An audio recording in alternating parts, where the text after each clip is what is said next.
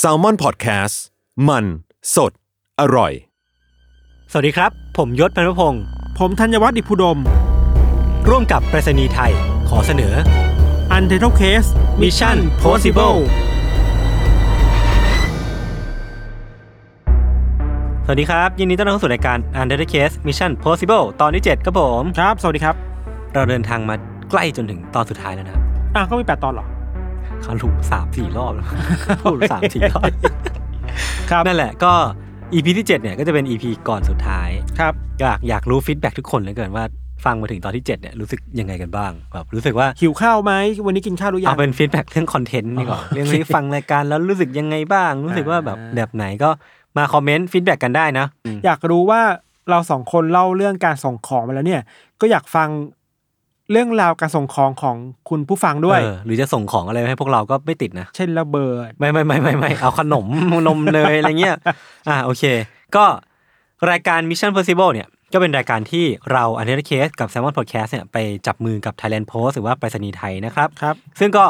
ตามชื่อรายการแล้วก็หลาย ๆ เรื่องที่เราเล่าไปเนี่ยก็น่าจะทำให้เห็นภาพมากแล้วแหละว่า ในรายการเนี้ยเราจะมาเล่าเรื่องของการขนส่งสิ่งใดสิ่งหนึ่งเข้าไป ไม่ว่าจะเป็นจดหมายในสงคราม หรือว่าเรื่องราวต่างๆนานาขนส่งคนก็มีหรือว่า ครั ข บ นส่งมัมมี่ก็มีเหมือนกันครับผมก็จริง ๆ แล้วเนี่ยหลาย ๆ คนน่าจะสัมผัสได้แล้วว่าจุดเด่นที่ หรือว่าคีย์หลัก ๆ ของรายการเนี้ยที่เราต้องการจะนำเสนอออกมาเนี่ยมันคือเรื่องของความ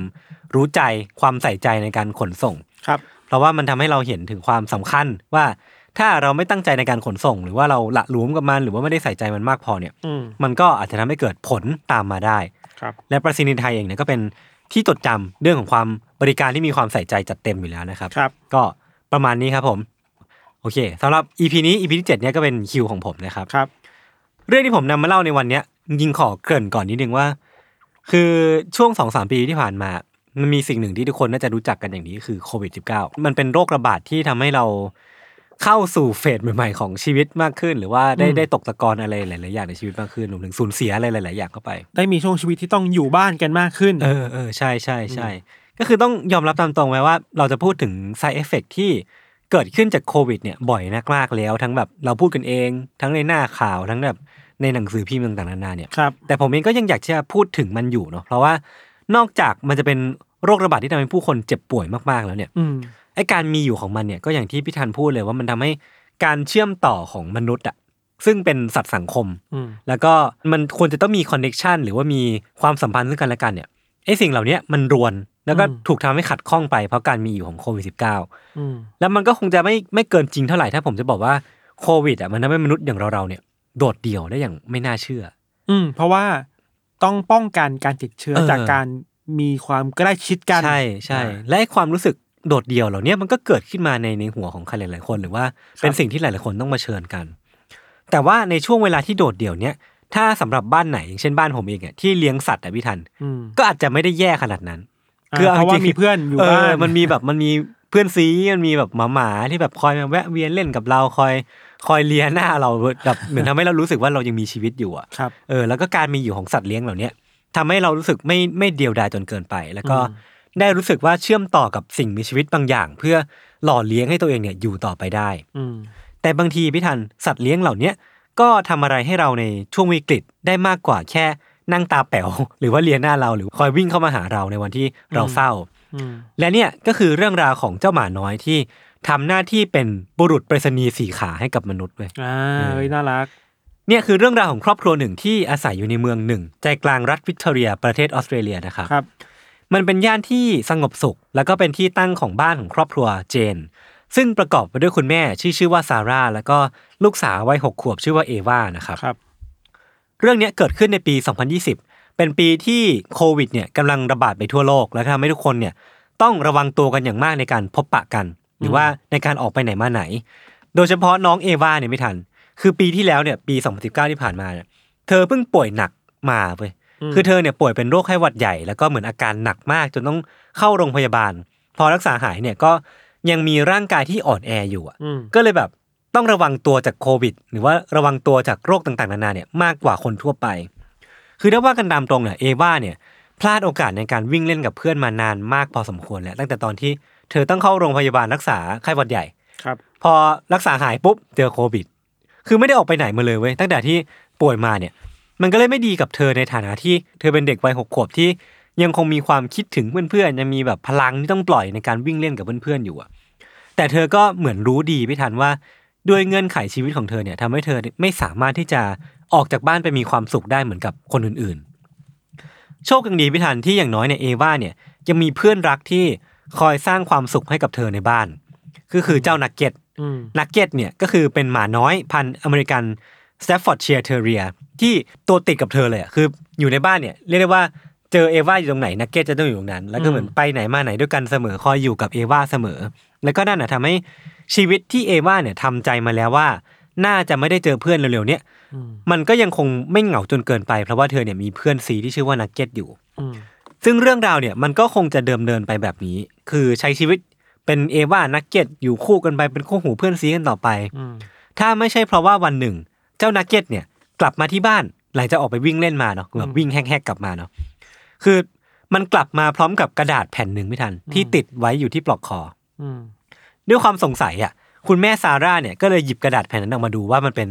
กระดาษอะไรวะ มีคนเอามาติดแกล้งหมาหรือเปล่า อืม ปรากฏว่าพอหยิบมา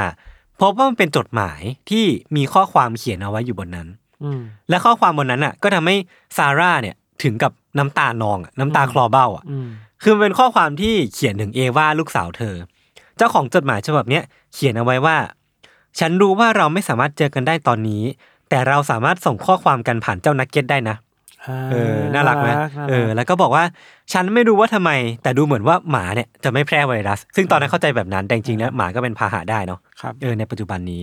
เพราะฉะนั้นเนี่ย เธอช่วยส่งข้อความกลับมาหาฉันได้ไหม ผ่านเจ้านักเก็ตนี่แหละ อืม เพื่อที่ฉันเนี่ยจะได้รู้ว่าเธอยังมีชีวิตอยู่ อืม แล้วก็ลงท้ายไว้ว่าจากเซียนก็คือเพื่อนซีของเธอนั่นเอง ดีนะหมายถึงว่า คือแค่หมาอะ เออ แค่หมาก็น่ารัก แค่ห แล้ มาว น่ารั อะ กแล้วแต่ว่าเป็นหมาเป็นคนสงสาร เออ จากเพื่อนอีกอ่ะ ใช่ใช่ เออ มันมันน่ารักมากแล้วก็แบบน้องเซียนเนี่ยก็ลงท้ายอีกปลอ PS ไว้ว่า สักวันหนึ่งโควิดจะหายไป และทุกอย่างจะโอเค เนี่ยมันแบบมันมันชุบชูใจเนาะมันแบบปลื้มปิ่มอ่ะเอออเนี่ยมันคือจดหมายของน้องซีแอนก็คือหนูน้อยวัยสิบขวบที่เป็นเพื่อนสนิทของเอวาที่อยู่บ้านข้างๆกันเลย ตั้งแต่เด็กแล้วก็วิ่งเล่นกันมาตั้งแต่เด็กจนโตมาถึงตอนเนี้ย ครับ คือถ้าเป็นช่วงเวลาปกติเนี่ยเอว่าก็ควรจะได้วิ่งเล่นกับซีแอนอยู่ อืม และทำให้ซีแอนเนี่ยก็เป็นห่วงเอว่าตั้งแต่ตอนที่เข้าโรงพยาบาลปีที่แล้วแล้วจนมาถึงโควิดตอนเนี้ย อืม ห่วงว่าเอว่าจะเป็นอะไรหรือเปล่า จะเหงาหรือเปล่าแบบต้องอยู่บ้านคนเดียว แล้วก็อยากที่จะบอกกับเอว่าว่า เธอเองอ่ะรอที่จะได้กลับมาเล่นกับเอว่าเสมออะคือแบบไม่ว่าจะนานแค่ไหนอะไรเงี้ยจดหมายฉบับเนี้ยก็ทำให้เอว่าเนี่ยตื่นเต้นแล้วก็ดีใจมากพี่ทันก็เลยทำให้เธอเนี่ยรีบไปหยิบกระดาษปากกามา แล้วก็เขียนจดหมายเนี่ยกลับไปแล้วก็แบบผูกเอาไว้กับปลอกคอของไอ้เจ้านักเก็ตเนี่ยแล้วก็ปล่อยให้มันวิ่งไปหาซีแอนต่อไป แล้วก็หลังจากนั้นมันก็กลายเป็นแบบเป็นพฤติกรรมหรือว่าเป็นเป็นพิธีกรรมที่ทั้งคนทำด้วยกัน อืมอ่ะ เออคือเขียนจดหมายหากันตลอด ครับ ชวนกันแต่งกลอนแลกรูปวาดกัน หรือว่าชวนคุยเรื่องนั้นเรื่องนี้แบบทำอะไรหลายๆอย่างด้วยกันผ่านจดหมายอะคือทั้งจริงมันก็มีโทรศัพท์นะ มีมีไลน์แต่มันไม่เหมือนกันอะ กำลังคิดอยู่เลยว่า ถึงแม้เราจะมีแบบ Facebook เออ มีอะไรแต่ว่ามันไม่ได้ความรู้สึกแบบนี้อะ มันไม่เหมือนกันนะ อ่ามั มันไม่เหมือนกัน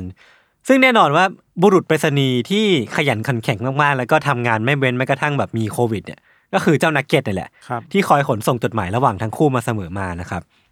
แต่จริงๆแล้วเนี่ย เรื่องนี้มันมีทวิสต์เล็กน้อยเว้ย อืม คือจะว่าเจ้านักเก็ตเนี่ยขยันขันแข็งก็อาจจะพูดได้ไม่เต็มปาก เพราะว่าหลังๆอ่ะพอส่งจดหมายมากเข้าเนี่ย มันก็เริ่มแบบขี้เกียจเว้ ย อืม มันเริ่มแบบไม่เอาแล้วกูไม่ไปแล้วนอนอยู่เฉยๆอ่ะ อืม แล้วก็เริ่มไม่ไปส่งจดหมายจนสุดท้ายเนี่ย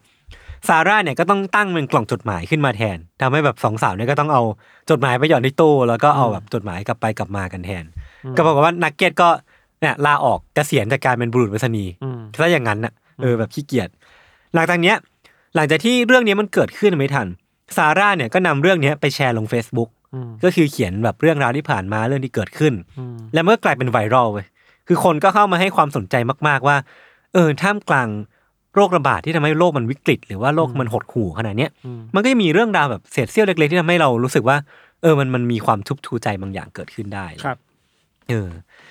จากเรื่องราวของนักเก็ตพี่ทัน เรื่องราวของนักเก็ตจบประมาณนี้นะ อืม มันทำให้ผมเนี่ยเริ่มสนใจขึ้นมาว่า มันยังมีเรื่องราวอื่น ๆ ที่มีความคล้าย ๆ แบบนี้ไหม คล้ายๆ แบบนี้คือ สัตว์ในฐานะบุรุษไปรษณีย์ Messenger Messenger ที่คอยขนส่งบ้างอย่าง หรือว่าเป็นตัวช่วยของมนุษย์ในการขนส่งของไปยังเป้าหมายอ่ะ ครับ เออ ถ้าไม่นับพวกนกพิราบสื่อสารหรือว่านกต่างๆ ที่มันมีภาพจำเรื่องการส่งข้อมูลเฮดวิกอะไรเงี้ย เออ มันก็จะมี มีสิ่งมีชีวิตต่างๆ นานาที่ถูกฝึกมาหรือว่ามีเรื่องราวที่ผมเองก็คาดไม่ถึงเหมือนกัน ครับ แต่มันมีอยู่เรื่องหนึ่งที่ผมเคยไปเจอมาแล้วอยากเล่าให้ทุกคนฟังก็คือเรื่องของเจ้าหมีที่ชื่อว่าวอตเจก โปรเจกต์ เออหมีวอตเจกเนี่ยเป็นหมีที่ทหารเนี่ยไปเจอมา แล้วก็รู้สึกว่าอยากที่จะเป็นเพื่อนกับมัน อืม คือแบบพอได้ทำความรู้จักได้ให้อาหารเนี่ยก็ได้กลายเป็นเพื่อนที่สนิทกันมากขึ้น ครับ และปลายทางเนี่ยคือวอตเจกเนี่ยก็ได้เป็นทหารจริงๆเว้ยเพราะว่าเขาอ่ะได้มีส่วนร่วมในสงครามกับกองทัพโปแลนด์ อืม เออก็คือเหมือนเป็นเป็นพลอาหารของโปแลนด์อ่ะที่คอยขนกระสุนลำเลียงจากฐานที่มีเก็บกระสุนเอาไว้อ่ะ อืม ก็ขนไปอย่างด่านหน้าเว้ยเพราะว่าหมีอ่ะมันแข็งแรงเนกอะปะ อืม มันสามารถขนกระสุนแบบทีละสามสี่ลังได้ แทนที่แบบจะให้มนุษย์ขนทีละลัง อืม หมีวอตเจกเนี่ยมันขนไปได้สามสี่ลัง แล้วก็ อืม กลับไปกลับมาได้ แล้วก็สามารถมีส่วนช่วยหรือว่ามีส่วนสำคัญมากๆในการทำให้ผลลัพธ์ของสงครามมันออกมาดี ครับ อันนี้คือเรื่องราวที่เกิดขึ้นที่ผมอยากจะเล่าให้ฟังเนาะ ครับ หรือไม่ก็อีกเรื่องหนึ่งก็คือ ภารกิจขี่หมาลากเลื่อน ฝ่าหิมะไปส่งยา เฮ้ยเหมือนยศเคยเล่าแล้ว ใช่ อันนี้เราเคยเล่าแล้วก็สามารถไปหาฟังได้ใน Under the Case EP ที่ 40 ครับ อันนี้ก็เป็นมิชชั่นที่สนุกสนานเหมือนกันหรือว่าตื่นเต้นมากๆเหมือนกันนะครับ อืมอืม หรือจะเป็นอีกเรื่องหนึ่งที่ผมไปเจอมา แต่ว่าอันเนี้ยเกิดขึ้นในช่วงทศวรรษที่ 1880 ครับ ในช่วงเวลานั้นไม่ทันที่เขตซานเบอร์นาร์ดิโนที่เมืองคาลิโกรัฐแคลิฟอร์เนียนะครับ อืม มีเรื่องราวของบุรุษไปรษณีย์ผู้โด่งดัง ชื่อว่าดอร์ซี่ ซึ่งไม่ใช่คน แต่ว่าเป็นหมา หมาคอลลี่ พันธุ์ผสม อ่า คือผมบอกว่าเป็นบุรุษไปรษณีย์ก็จริงแต่ว่าไม่ใช่คนนะ อ่า จุดเริ่มต้นของตำนานเนี้ยเกิดขึ้นเมื่อจิมสเตซี่ผู้ที่เป็นเจ้าของตัวเจ้าดอร์ซี่เนี่ยแล้วก็เป็นบุรุษไปรษณีย์จริงๆเนี่ยต้องการที่จะส่งจดหมายไปให้พี่ชายของเขาที่ชื่อว่าอัลวิน ครับ แต่ว่าจิมเนี่ยขี้เกียจแล้วก็ไม่อยากที่จะเดินทางไปส่งเอง ก็เลยพยายามหาแผนหรือว่าคิดค้นวิธีใหม่ๆ ในการส่งจดหมายนี้ไปให้ได้ อืม เขาก็เลยทดลองพี่ทัน ด้วยการเอาจดหมายเนี่ยผูกติดไว้กับคอของเจ้าดอร์ซี่ที่เป็นหมาเนี่ย อืม แล้วก็ชี้ไปยังทิศทางที่ต้องการ ง่ายดีนะ เออผูกปุ๊บชี้แล้วก็เหมือน น่าจะผิวปากหรือว่าพูดอะไรสักอย่างอ่ะ อ่า ก่อนจะตะโกนชื่อเมืองออกมาว่าบิสมาร์ก อ่า ตะโกนออกมาบิสมาร์กเจ้าดอร์ซี่อ่ะพอได้ยินอย่างเงี้ยหรือว่าได้รับการออกคำสั่งอย่างเงี้ย มันก็ลังเลอยู่พักหนึ่งเว้ยแบบหันไปหันซ้ายหันขวาแล้วก็เหมือนแบบ ไม่รู้จะทำอะไรต่ออ อืม สุดท้ายเนี่ยมันก็เริ่มออกเดินทางไปตามทิศทางที่คุณจิมเนี่ยชี้ไปจริงๆ ครับ วันนั้นทั้งวันอ่ะ จิมไม่เห็นดอร์ซี่อีกเลย จนกระทั่งวันรุ่งขึ้น ดอร์ซี่กลับมาพร้อมกับจดหมายตอบกลับจากอัลวินพี่ชายของเขาที่ผูกติดไว้ที่คอ คือเรียกได้ว่าอยู่ดีดอร์ซี่เนี่ยก็ได้รับการเดบิวต์กลายเป็นบุรุษไปรษณีย์ที่ที่เก่งกาจคนหนึ่งอ่ะ อ่า สามารถทำภารกิจให้ลุล่วงอ่ะ จากนั้นเองอาชีพการเป็นบุรุษไปรษณีย์ของดอร์ซี่เนี่ยก็ได้เริ่มต้นขึ้น จากจดหมายฉบับสองฉบับที่นำไปส่งให้เหล่าคนทำงานเหมืองที่ชื่นชอบระบบที่แสนน่ารักเนี้ยมันก็เริ่มพัฒนาขึ้นเว้ย คือพอมีคนรู้จักมากขึ้น มีคนคอยให้อาหารมัน มีคนคอยใช้บริการมันเนี่ย มันก็เริ่มพัฒนากลายเป็นกระเป๋า ใส่จดหมายที่ผูกติดกับตัวของเจ้าดอร์ซี่อ่ะ อืม ทำให้มันสามารถขนจดหมายได้มากขึ้น นานขึ้นหรือว่าแบบแม่นยำมากขึ้นอะไรเงี้ยและการที่มันขนเหล่าเนี้ยมันก็จะได้ของตอบแทนเป็นอาหาร หรือว่าขนมที่ที่มันก็ชอบอ่ะคือเรียกได้ว่ามีค่าจ้างละกันไม่ได้ใช้งานฟรีๆและทำให้ดอร์ซี่เนี่ยเริ่มเป็นที่รู้จักมากขึ้น สุดท้ายเนี่ยอาชีพของเจ้าดอร์ซี่เนี่ยก็จบลงในปี 1886 เพราะว่าเหมืองเนี่ยที่เป็นแบบเป็นที่อยู่ของลูกค้าประจำมันน่ะมันถูกปิดลง เราคนงานก็ย้ายไปอยู่ที่อื่น รวมถึงพี่น้องจิมแล้วก็แบบอัลวินเนี่ยก็ย้ายที่อยู่ไปแล้วก็มอบดอร์ซี่ให้กับเจ้าของคนใหม่ไป แล้วก็เป็นอันปิดตำนานหมาน้อยที่เป็นบุรุษไปรษณีย์ไป อ่า อันนี้ก็น่ารักดีเหมือนกัน ครับ อีกเรื่องที่เพิ่งรู้แล้วก็รู้สึกว่าน่าสนใจดีพี่ทัน คือเรื่องของกวางเรนเดียร์ ที่อยู่ในขั้วโลก เออ คือเราอ่ะมักจะมีภาพจำว่ากวางเรนเดียร์เป็นเพียงผู้ช่วยของซานต้า อ่า ในการขนส่งของขวัญไปให้เด็ก ครับ ๆ แต่จริงๆแล้วเนี่ยกวางเรนเดียร์เองเนี่ยในแง่ของประวัติศาสตร์จริงๆอ่ะมันเคยถูกบันทึกไว้ว่าเป็นพาหนะในการนำส่งจดหมายจริงๆนะหรือว่าส่งพัสดุจริงๆนะในช่วงเวลาหนึ่ง คือโดยเฉพาะในช่วงเวลาหนึ่งในปี 1900 ถึงปี 1910 อ่ะกวางเรนเดียร์มีเอฟเฟกต์มากๆ หรือว่ามีการใช้งานอย่างแพร่หลายมากๆในช่วงเนี้ย เพราะว่ามันมีความถึก มันมีความแข็งแรง แล้วมันสามารถไปที่ไหนก็ได้ โดยที่ไม่ได้เหนื่อยเหนื่อยง่าย ๆ หรือว่าเหมือนหอบง่าย ๆ เหมือนหมา ครับ เพราะฉะนั้นมันมีการใช้งานจริง แต่ว่าสุดท้ายเนี่ยมันก็เป็นเพียงการใช้งานที่ไม่ได้นานมากแล้วก็แทนที่ด้วยการขนส่งแบบอื่นไป แต่ว่าจริงๆเนี่ยไม่ว่าผมจะพูดสัตว์ต่างๆนานามามากมากมายเนาะ ครับ หมี นก หมา กวางเรนเดียร์คือถ้าวัดกันจากนิสัยแล้วเนี่ยหรือว่าลักษณะการใช้ชีวิตแล้วเนี่ย มันไม่น่ามีสัตว์ชนิดไหนที่ไม่เหมาะกับการเป็นบุรุษไปรษณีย์หรือว่าเป็นคนขนส่งเนี่ยเท่ากับแมวอีกแล้วอะ ทำไมอ่ะ แมวมันดูเอาแต่ใจอ่ะพี่ทันนึกออกปะ โดดเดี่ยว โดดเดียวอินดี้ อินดี้อินดี้ ไม่น่าจะทำตามเป้าหมายที่มนุษย์สั่งได้ อ่า เออ แต่จริงๆแล้วเนี่ย มันมันมีเรื่องราวที่เมืองเมืองหนึ่งอ่ะ เคยลองใช้ระบบแมวส่งจดหมายจริงๆนะเว้ย อ่าฮะ เออ คือเมืองเนี้ยมันอยู่ที่ประเทศเบลเยียม เป็นเมืองที่ชื่อว่าเมืองลีแอช คือเมืองลีแอชเนี่ยเคยทดลองจ้างวานแมว อืม 37 ตัว ให้ทำหน้าที่ขนส่งจดหมายหรือว่าขนส่งพัสดุเนี่ยจริง ๆ ในช่วงปี 1870 สิ่งที่พวกเขาทำในการทดลองเนี่ยมันคือเป็นโปรเจกต์ทดลองเนาะเป็นโปรโตไทป์ก็คือการเอาผูกเอาจดหมายเนี่ยใส่ถุงกันน้ำแล้วก็เอาไปผูกติดกับคอของเจ้าแมวเหมียวเนี่ยแล้วก็ปล่อยให้มันเดินทางกลับบ้านด้วยตัวเอง อ่าฮะ นึกออกไหมสมมติว่าเหมียวตัวนี้ประจำบ้านนี้ อ่า มันก็จะถูกพามาที่นี่เพื่อเอาจดหมายก่อน แล้วมันก็แค่เดินทางกลับบ้านมันไป เพื่อเพื่อเอาจดหมายเนี่ยของใครก็ไม่รู้เนี่ยส่งกลับไปที่เจ้าของบ้าน ให้คุ้นชินกับเส้นทางก่อน เออเออ อ่าอ่า อันนี้คือโปรเจกต์ทดลองเว้ย ซึ่งมันก็เป็นไอเดียที่ถูกคิดค้นขึ้นมา แล้วก็มีสมมติฐานว่า ความสามารถในด้านการเดินทางหรือว่าความสามารถในด้านการมองเส้นทางของแมวอ่ะ มันยังถูกเปิดใช้ไม่เต็มที่ เว้ย มันยังไม่ได้ถูกใช้ประโยชน์อย่างเต็มที่ อ่าอ่า ก็เลยมีคนที่คิดว่านี่แหละ กูจะต้องเป็นคนที่คิดคนเรื่องนี้ แล้วก็ใช้ประโยชน์จากแมวได้เต็มที่ ครับ ซึ่งถ้าเป็นไปตามที่ทุกคนคาดหวังเนี่ย สมมติน้องเหมียวเนี่ยสามารถทำหน้าที่ของตัวเองได้โดยที่ไม่มีเจ้าตูบหรือว่ามีสิ่งมีชีวิตตัวอื่นเนี่ยมาคอยขัดขวางเนี่ยจดหมายเนี่ยก็จะถูกส่งถึงมือผู้รับอย่างรวดเร็ว แล้วก็ปลอดภัยเพราะว่าแมวมันเคลื่อนที่เร็วอะนึกออกปะเออ แต่ความเป็นจริงที่มันเกิดขึ้นเนี่ยไม่ทัน จากแมวจำนวน 37 ตัว มีแมวเพียงตัวเดียว ที่กลับไปถึงบ้านอย่างปลอดภัย สำหรับผมคือไม่แปลกนะ ตัวอื่นนี่คือแบบ ไปไหนก็ไม่รู้แล้วอะ ก้อนแมวอ่ะ คือตัวแมวตัวเดียวเนี่ยมันสามารถกลับมาถึงบ้านอย่างปลอดภัยในเวลา 5 ชั่วโมง อืม นอกนั้นเนี่ยไปไหนก็ไม่รู้อะบางตัวไม่กลับมาอีกเลย บางตัวกลับมาอีกวัน 2 วัน ซึ่งถ้าวัดกันตามมาตรฐานของบุรุษไปรษณีย์แล้วเนี่ยถือว่าสอบตก ก็เลยไม่สามารถทำได้ อันนี้คือแมวไปรษณีย์ เออใช่ทำให้โปรเจกต์เนี้ยถูกล้มพับไปอย่างรวดเร็ว ครับ ก็ไม่รู้เหมือนกันว่าพวกเขาเนี่ยคิดอะไรอยู่ถึงคาดหวังให้แมวเนี่ยที่ออกไปจากบ้านแล้วเนี่ยจะรีบกลับมาบ้านมันไม่ใช่นิสัยของแมวเลยไปแต่นิดเดียวเนาะ อืม และเนี่ยก็คือเรื่องราวของการใช้เพื่อนที่แสนดีของมนุษย์ในการส่งจดหมาย อืม ส่งพัสดุต่างๆ แต่เห็นได้ว่ามันมีทั้งเรื่องราวน่ารักน่ารัก แล้วก็มีเรื่องราวที่ทำให้เราเราเนี่ย รู้ว่าสัตว์หรือว่าสิ่งมีชีวิตเหล่าเนี้ยไม่ได้ถูกออกแบบมาเพื่อเป็นคนใช้ของเราอ่ะอันนี้ผมเห็นด้วยนะว่า อืม เขาไม่ได้ถูกออกแบบมาเพื่อให้เราใช้ในการขนส่ง อืม เพราะว่ามันฟังก์ชันหรือว่าเออวิถีชีวิตพวกเขามันไม่ใช่อ่ะเออนี่ก็เป็นเรื่องราวที่เราได้เรียนรู้กันไป เพราะฉะนั้นเนี่ยเรื่องขนส่งเนี่ยก็ควรที่จะใช้มนุษย์ที่เป็นผู้เชี่ยวชาญอย่างไปรษณีย์ไทยดีกว่า เฮ้ยคุณไทยเองเก่งมาก อันนี้แน่นอนอันนี้ ไว้ใจได้กว่าเยอะครับผม นี่จบขายของด้วย จะไม่เหมือนแมวที่แบบไปแล้ว อ่า คน ใช่ ไปเลย ใช่ใช่ไปรษณีย์ไว้ใจได้กว่าเยอะครับผม ครับ โอเคอีพิโซดนี้ก็ประมาณนี้พี่ธันพี่ธันชอบตัวไหนมากที่สุด ผมชอบแมว แต่มันไม่ส่งจดหมายให้พี่นะ แต่พี่จะไม่ได้ไม่ได้มีวันได้พัสดุจะกลับจากมันเลยนะ ผมชอบความอินดี้อ่ะเออดูภาพไม่ออกเหมือนกันนะว่า มันจะมีแมวที่แบบพร้อมจะทำตามคำสั่งของคนจริงๆเหรอวะ น่าจะน้อย จะน้อย น่าจะน้อย ครับ คือถ้ามันทำได้เนี่ย ผมจะเริ่มคิดว่าในการที่มันอยากจะครองโลกเนี่ยมันเริ่มจริงมากขึ้นเรื่อยๆแล้วนะ า เออเออเออ ครับ ประมาณนี้ โอเค ก็ Mission Possible ตอนนี้ก็ประมาณนี้นะครับ ก็ย้ำกันอีกทีว่ารายการ